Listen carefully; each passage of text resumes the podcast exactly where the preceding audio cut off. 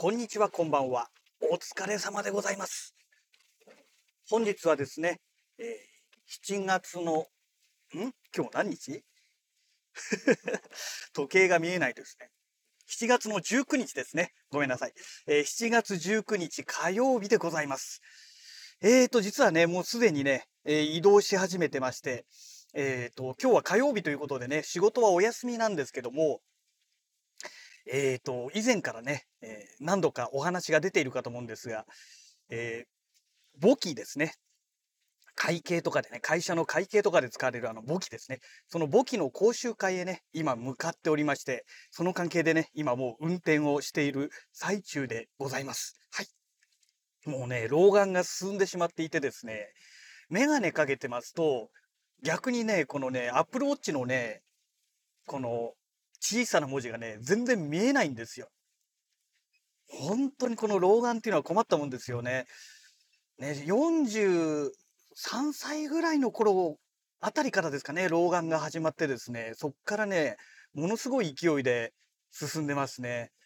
うん、もうこの年にはかなわないっていうね、本当に、ね、視力が悪いとですね、いろんな意味でね、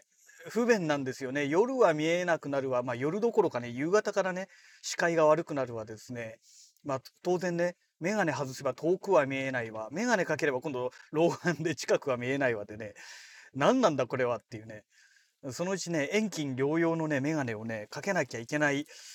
まあもしかしたらもうかけた方がいいのかもしれないっていうね、そんな状態ですよね。えっと、それでですね、まあ今日はね、まあ、昨日、おとといと、ラジログの公開、ちょっとお休みをね、えー、させていただきましたけども、ようやくね、今日は、まあ、お休みということでね、まあ、ゆっくり眠れたっていう表現が適切かどうか、正直微妙なところではあるんですけども、まあ、あの、朝ね、のんびりできていたという意味ではね、まあ、だいぶ疲れには、癒す、疲れを癒すことができたのではないかなと思うんですが、まあ、普通にね、目が覚めてしまったので、えぐっすり眠れたという状態ではないんですけども、まあ、あの、ここのところね、あの、アニメを、ね、D アニメストアでね、アニメを見続けていた関係でね、あの、もう睡眠不足がね、散々 続いていたんですよ。本当にね、いい加減にしろっていうぐらいね、まあ見ていましたので、気をつけなきゃいけないですよね。面白いからといって見続けるっていうのはね、本当によろしくないなっていうのがね、まあもうね、今年の12月で、えー、満50歳を迎えますので、ね、まあ、あの、織田信長のね、あの、厚森っていうね、え人間50年っていうのはね、まだ私満50歳を迎えてませんから、まさに今この、えー、満年齢でいうとこの49歳、今がね、その人間50年の、えー、まあ、状態になってるわけなんですけども、ねもう織田信長の時代でしたら私はもう死んでても不思議じゃないぐらいの年齢ということなんですよね。いや、恐ろしいものです。ねえ。まあとにかくね、頑張ってね、忙しいとかね、気力がないとかね、そんなこと言ってられないぐらいね、もう人生いくば、ね、残りね、わずかという状態で迫ってますので、ちょっと本当にね、いろんな意味でね、気合を入れていかないとまずいなというね、えまあそんな感覚でいるんですけども、えっと、それでですね、今日はまあ何のお話かということなんですけども、昨日実はね、朝、朝というか昨日の夜か、えっと、収録していたんですが、えー、再度ね、改めて、改めてちょっとね、えー、アクアリウムの関係のお話をね、今日はさせていただこうかなと思います。散々ね、前振りが長くなってしまいましたけども、えっ、ー、とね、えー、もう実は今朝、その作業をしてきたんですけどね、え何をしていたのかと言いますと、えー、と、まず一つがですね、えー、グリーンウォーターですね。ツイッターでブルーウォーターなんて書いたらね、えー、ツイッターでフォローさせていただいてるソライロさんから、あの、アニメのね、主題歌の YouTube のね、動画の URL のリンクをね、えー、レスポンスで貼られてしまったというね、えー、とんでもない失態をしてしまったんですけど、ブルーウォーターではなくてグリーンウォーターですね。えー、グリーンウォーターって何かと言いますと、要は、あの緑虫とかね、え多分中学校ぐらいの理科で習ったかと思うんですけども水の中にはね微生物がいてで植物性プランクトンと動物性プランクトンっていうのがいて、えー、その植物性プランクトンの方ですね、えー、ミドリムシとかゾウリムシとかねまあそういうのがいますけども、えーと、そういった生き物がねいわゆる植物性プランクトンで、えー、特にこのミドリムシがね、まあ、緑色になるっていうね水が本当にグリーンの色に染まるんですね。でね汚い水の流れが良くないこの池とかなんかねよく水がね緑色に染まってると思うんですけどもあれがまさにねそのグリーンウォーターってやつですね。でこのグリーンウォーターになると何がいいのかって言いますと要はその植物性プランクトンを主食としている魚がいるわけですよ。まあ有名なところですとあれですよあれメダカですよメダカ。メダカはねグリーンウォーターの中であの飼育するといいんですね。要はあのミドリムシをね主食として食べてくれるわけですよ。ですからあのグリーンウォーターの中で飼っていればまあ全く餌がなくていいかっていうとちょっとどうかなとは思うんですけども、まあ、そんなにね餌を与えなくても、えー、まあ、頑張って生きてくれるっていうね特にあのハリコって言われてるね、えー、メダカの稚魚ですね、えー、はねやっぱりねグリーンウォーターでね飼育するのが一番いいと、まあ、言われてるんですよね。でこのグリーンウォーターはまあ要はプランクトン植物性プランクトンですからあのー、そういったね小さな生態の、まあ、要は食べ物としてねよく利用されるんですね。で今回何に利用するのかというお話なんですけどもえーとねもう以前過去にねもう3回4回ぐらいチャレンジして失敗してるんですけども、えー、淡水のエビで、まあ、有名なねエビで、ヤマトヌマエビっていうね、えー、親になっても、えー、5 6センチぐらい5センチぐらいかなにしかならないね、えー、まあエビさんがいるわけですよ。で、この淡水のエビがですね、あの、非常にね、えー、飼育はね、まあそんなにシビアではないんですけど、ただね、水が悪いとね、やっぱりね、えー、死んでしまうというね、えー、水がきれいじゃないと生きていけない、まあ、生態なんですね。でも殺虫剤とかもう言語道断で一発でねアウトになるっていうね、まあ、そういう生き物なんですよこのヤマトヌマエビっていうのがね。でえっ、ー、と、ヤマトヌマエビは当然ね、えー、まあ、オスとメスがいて、で、メスはね、オスよりも大きいんですけども、で、このメスのね、この、尾っぽの方に、こう、水をかくためのね、なんて言うんでしょう、足とも言えないし、あれ、なんて言うんでしょう、エラでもないし、まあなんかね、こう、ひだひだしてるものがついてるんですけども、ここにね、メスはね、あの、産卵時期になると卵を抱えるんですね。で、この卵を抱えると、だいたい1ヶ月ぐらいでね、卵から、まあ、孵化するんですけども、えー、この孵化した、えー、ものがね、知エビとして小さなね、エビですね。えー、エビの子供として生まれてくるのかっていうと、実はそうではなくてですね、え妖精と言われてるね、いわゆるね、ゾエアっていうね、生態としてね、生まれてくるんですね。卵からこう帰ってくるわけですね。で、このゾエアっていう妖精がね、またね、ちょっと特殊でして、ヤマトヌマエビは淡水なんですよ。要は川の水なんですね。でも、この妖精のゾエアは、あの淡水ではね、生きられないんですね。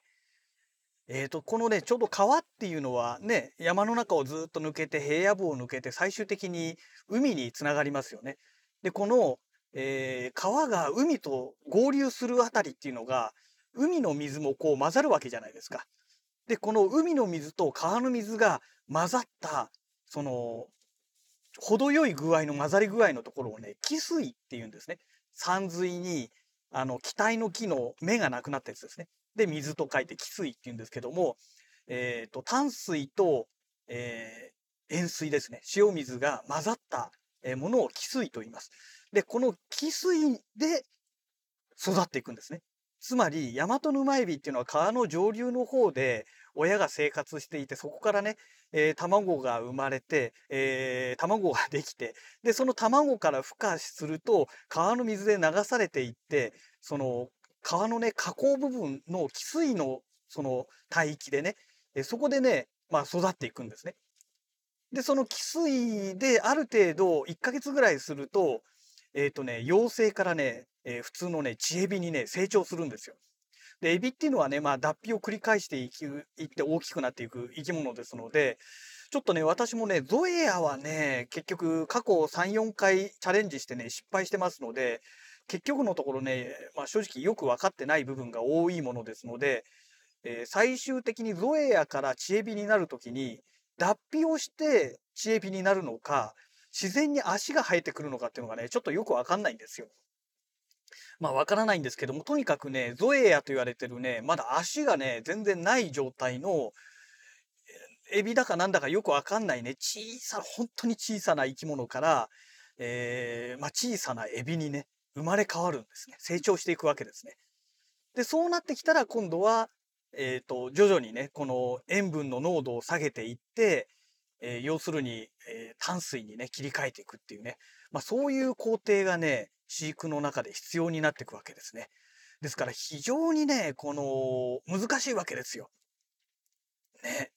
難しいんですけども、このね、ヤマトヌマエビをね、えー、卵から孵化させてね、えー、このゾエアからチエビにね、まで、えー、持ってくるということをね、うまくやっている人たちが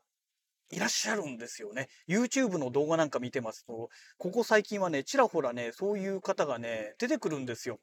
すごいなと思ってですね。で、まあちょっとね、今夏ですからちょうどいいので、まあ、この時期にね、えー、なんとかちょっとチャレンジしてですね、えー、ゾエアをね、またちょっと私もやってみようかなと思いまして、まあその足がかりとしてですね、えー、ゾエアをその飼育するにあたって必要なものと言われているのが、そのグリーンウォーターになるわけですよ。ようやくここでね、グリーンウォーターにも話戻りましたけども、で、グリーンウォーターで、いわゆるその汽水を作るわけですね。まあ塩分を混ぜて、完全な、あの、塩水にするのではなくて、海のね、海水にするのではなくて、えー、その中途半端な 塩水にするわけですね。で、汽水を作って、まあ、その中で、えー、このゾエアをね、まあ、成長させると。で、そのゾエアっていうのは小さな、本当にね、もう1ミリあるかないかぐらいのね、本当に小さな生き物なんですよ。もう肉眼ではね、あ、なんかいるなってわかるんですけど、カメラで撮ろうとすると、小さくてですね、本当にね、あの、撮影するのが難しいんですね。うん。そのぐらいね、微妙な大きさのね、えー、まあ生き物でして、まあそんな生き物なので、普通のね、ヤマトヌマエビ用の餌なんか当然ね、食べられるはずがないんですね。で、えー、そういった彼らがですね、食べるものというのが、要はミドリムシなわけですよ。植物性プランクトンを食べるわけですね。ですので、えー、そのためにもね、グリーンウォーターっていうのはもう必需品になりますので、ただね、グリーンウォーターじゃどうやって作るのというお話になってくるんですけれども、これもね、やっぱりね、もう先人たちの知恵があってですね、えー、まあいろんなやり方があるんですけれども、まあ普通、一番簡単なのはバケツに水汲んで、ずっとそのまま放置しとけばいいんですね。と、1ヶ月か2ヶ月ぐらいするとね、勝手にグリーンウォーターになっていくんですけども、まあそんなことやってたら時間がかかってしまいますので、えー、そういう原始的な方法ではなくてですね、あのー、このね、グリーンウォーターなんですけども、まあ普通に水を入れます。で、そこにね、えっ、ー、と、エアレーションするんですね。エアストーンを置いて、あの、エアチューブつないでね、空気をガンガン送り続けるんですね。そうすることによって、まあ、基本的に植物性プランクトンの栄養素っていうのは二酸化炭素になりますから、えー、ね、空気を送り込むってことはその中にね、二酸化炭素が含まれてますので、えー、まあ、その植物性プランクトンの餌になりやすいということなんですね。で、なおかつ、まあ、植物性プランクトン、あの、CO2、二酸化炭素だけではダメですので、えー、日光を当てなきゃいけない。ですので、赤外線ライトをね、当て続けるというね、えー、こういうやり方ですね。で、さらに、それだけじゃないですよ。まあ、植物、植物性プランクトンですからね、要は植物ですから、えっ、ー、とね、植物を、え、このね、に栄養を与えるための、このね、薬がね、普通にね、その辺で売ってるわけですよ。えー、なんだっけな。ハイトロなんとかとかいうね、なんかそういうね、青、青っぽいね、えー、薬が売ってるんですよ。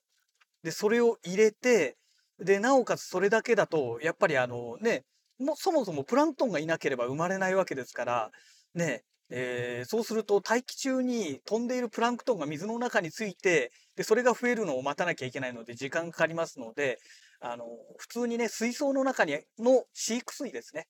え、これをね、ちょっと混ぜてあげるんですね。で、そうすることによって水槽の中の飼育水にはね、もうすでに散々こう、ね、水槽で使ってる水ですから、まあ何かしらプランクトンが入ってるはずなので、で、それをまあ増殖させるというね、やり方ですね。まあそれでもね、1ヶ月ぐらいかかると思うんですよ。もともとね、グリーンウォーターだった水では、あの、水ではないですから、単なるね、透明な飼育水なので、ですので、まあその辺をね、なんとかうまくやってですね、えー、まあグリーンウォーター作っていきたいな、なんて思っております。えー、これがね、今日の午前中やっていた作業。で、まあ、これはね、もう一瞬で終わってしまう作業なので、まあ、作業というほどの作業ではないんですけども、もう一つですね、もっと時間のかかる作業をね、まあ、これ今日の午前中っていうか、今日のね、あのー、あ、今日じゃない、昨日の夜、帰宅してからね、仕事から帰宅してからやってた作業なんですけども、今90センチ水槽にですね、まあ、プレコと、えそれからね、えチェリーバルプ、えそれと、えカージナルテトラが2匹かな、え入ってるんですけども、特にね、チェリーバルブとプレコさんがね、とにかくたくさん入ってるんですね、90センチ水槽の中に。で、えその中で、えプレコがね、とにかくね、糞の量が半端ないんですよ。で、今ね、その糞を取るために、えフィッシュレットっていうね、え、まあそういうね、アイテムがあるんですけど、それをね、水槽の中に入れれるんですけども、あっという間にね、糞だらけになってしまいますので、もうね、掃除するのも正直めちゃくちゃ大変なんですね。もう年がら年中ね、フィッシュレット取って洗って、また入れてっていうのを繰り返さないといけませんので、もうちょっとなんか簡単にできないかなということでね、まあ今回、え、自作でね、えー、ろ過器、ろ過器って言ってもね、もうゴミ取り機と言った方がいいですね、を作りました。もうすごくシンプルです。塩ビ管に穴を開けて、えー、L 字型に塩ビ管を組みまして、で、この L 字型の底面の部分ですね。底面のところには、あの、インパクトドライバーでドリルで穴をいくつも開けてね。えー、で、この L 型の底面の一番先端の部分は、えっ、ー、と、何でしたっけ？グルーガンか。グルーガンでもう完全に埋めてしまいまして、で、えー、この今度 L 型の今度一番上ですね。上の部分にもやっぱりエルボーをつけて、エルボーの上の上部分にですね、エアチューブを通せるだけの太さの穴を開けてですね、で、そこにエアチューブを通して、えー、この L 型の形の、えー、一番底面、底面よりちょっと浮かせるような感じでですね、エアストーンが来るようにですね、エアチューブを入れるんですね。で、それを水槽の中にドブンってつけて、えー、それでエアチューブにエアを送り込みますと、あら不思議。エアチューブから出てきたこのエアが当然ね、L 型のこの縦の部分をずっと登っていくわけじゃないですか、自然現象でね。で、その登っていくことによってですね、あの、空気がね、このどんどん上昇していきますから、その力に合わせて、えー、水もね、こう上に上がっていくわけですよ。で、その L 型の一番上のね、出口のところから水がね、ボコボコボコボコ、まあ、込み上げてくるというね、えー、まあ、いわゆる、えー、エアーを使った水送りというのがね、できるようになるんですね。で、当然、下のこの L 型の底面の部分に穴が開いてますので、そこから水が吸われるんですけども、その水が吸われるタイミングで、水槽の底に落ちている、えー、要はプレコとかのね、お魚の糞をこう、水と一緒にね、吸い込んでくれて、で、それで、えー、水と一緒に外に吐き出す。で、外に吐き出すときに、えっ、ー、と、このね、流しとか、キッチンの流しとかに置く三角コーナーありますよね。あれを置いて、そこに水がこぼれるようにして、で、その網の中に、あの、上部フィルト、フィルターとかで使うね、えー、この、まあ、綿みたいなやつをね、敷くわけですよ。そうするとですね、その綿にゴミがどんどん溜まっていくわけじゃないですか。なので、ある程度ゴミが溜まったら、その綿を取って新しいまた綿を置けばいいっていうね。まあ、非常にシンプルなやり方なわけですよ。だからわざわざ水槽の中にね、えー、手を突っ込んだりとか、物を洗ったりっていうする必要がありませんので、まあ、非常にこれは楽にゴミ取りができるかなと。で、ただね、これのね、最大の欠点はね、えベアタンクって言いまして、水槽に低床って言われてる、その水槽のね、えそこにね、えー、例えば砂利だったりとか、あとはそのソイルだったりね、まあそういったものをね、敷いてしまうと、結局ね、えー塩ビ管でね、ゴミをね、救い出すことができなくなるんですよ。ですので、ベアタンクの状態にしないと、このやり方がね、うまくいかないというね、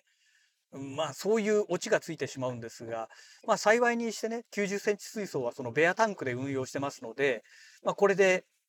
何の問題もなくね、できるのかなということで、えー、想像しながらですね、まあ作りまして、で、昨日の夜ね、えー、そのパイプをね、塩ビ管パイプをね、え設置したんですけども、え今朝見ましたら、ゴミがね、まあね、まあ、そんなに多くはなかったんですけども、えー、ゴミといってももうほとんどが糞ですね。えー、がその三角コーナーのね、えー、上に置いたその、えー、綿の上にね、えー、そこそこの量がね、えー、うんちが溜まってました。ですので、もうちょっとね、穴の大きさをね、大きくしてもいいのかなっていう感じはしましたけども、そうすればね、ゴミをもうちょっと拾いやすくなるんじゃないのかなという感じがするので、えー、もうちょっと改造を加えてですね、ただあんまり大きくしすぎてしまうと、まあ今小さな生態がいないから、えー、入ってくることはないと思うんですけども、万が一小さな生態が入った時にね、えー、その生態がね、中に吸い込まれていって、え最終的に綿の上でね、え干上がってしまうというオチがついてしまいますので、ちょっとね、この穴の大きさ、ほどほどにしておかないといけないんですが、まあ、今、そんな状態で、え、とにかく楽にね、掃除ができるようにということで、え、昨日の作業をやって、まあ、ほぼほぼ成功かなという、まあ、そんな状態でございます。はい。まあ今日はね、ちょっとそのアクアリウムのお話なので、興味のない人から見たらね、えー、全然どうでもいいお話なのかもしれないんですが、まあ久しぶりにね、えアクアリウムのお話をさせていただきました。えー、そんなわけでね、え今日のネタはこれで、え尽きてしまいましたので、この辺りでラジログを収録を終了したいと思います。それではまた。